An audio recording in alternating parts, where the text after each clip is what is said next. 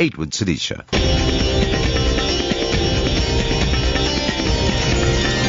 Lotus FM News with Sudisha Naidu. 8 o'clock, good morning. Opposition parties have accused Police Minister Nathi Nhleko of political bias and lacking security expertise in compiling his report on the Nkandla upgrades. Nhleko came under fire from opposition parties when he appeared before Parliament's Nkandla ad hoc committee sitting in the KwaZulu-Natal legislature in Pietermaritzburg yesterday.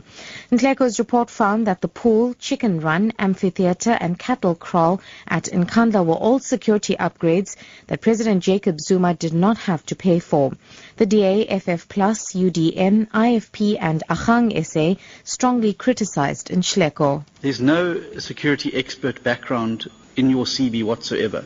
So I'd like to understand on what basis you feel that you are a security expert. I find it unlikely that you could have come with any other conclusion, taking into consideration that your appointment depends on the same person that you have to look into.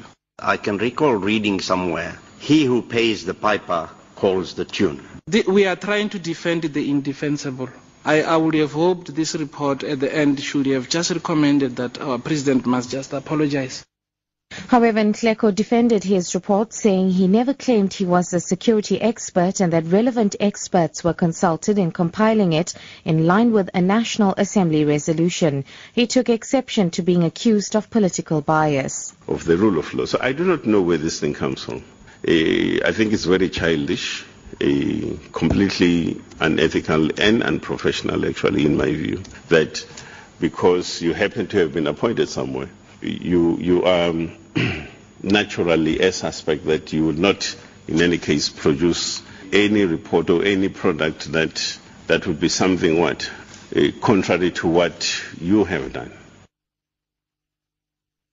Police at Parliament will be allowed to remove disorderly MPs from the National Assembly chamber when there is a threat to life. This has been agreed to by parties sitting on the Sub-Rules Committee of the National Assembly's Rules Committee. The subcommittee was finalising various proposals to amend the rules that seek to strengthen the authority of the Speaker and to come up with new procedures to remove disorderly MPs. This follows the disorder that erupted during President Jacob Zuma's last oral reply session last month. Subcommittee Chairperson Richard Ndakana. We are happy that now we will have the Parliamentary Protection Services will come in if the people don't want to listen to the sergeant at arms when they are requested to leave the chamber by the Speaker. They will be dealing with the matters in the chamber. When there's a threat to life or damage to property, then the security services will come in. But we hope that will only be parliamentary services that will deal with disorder in the House.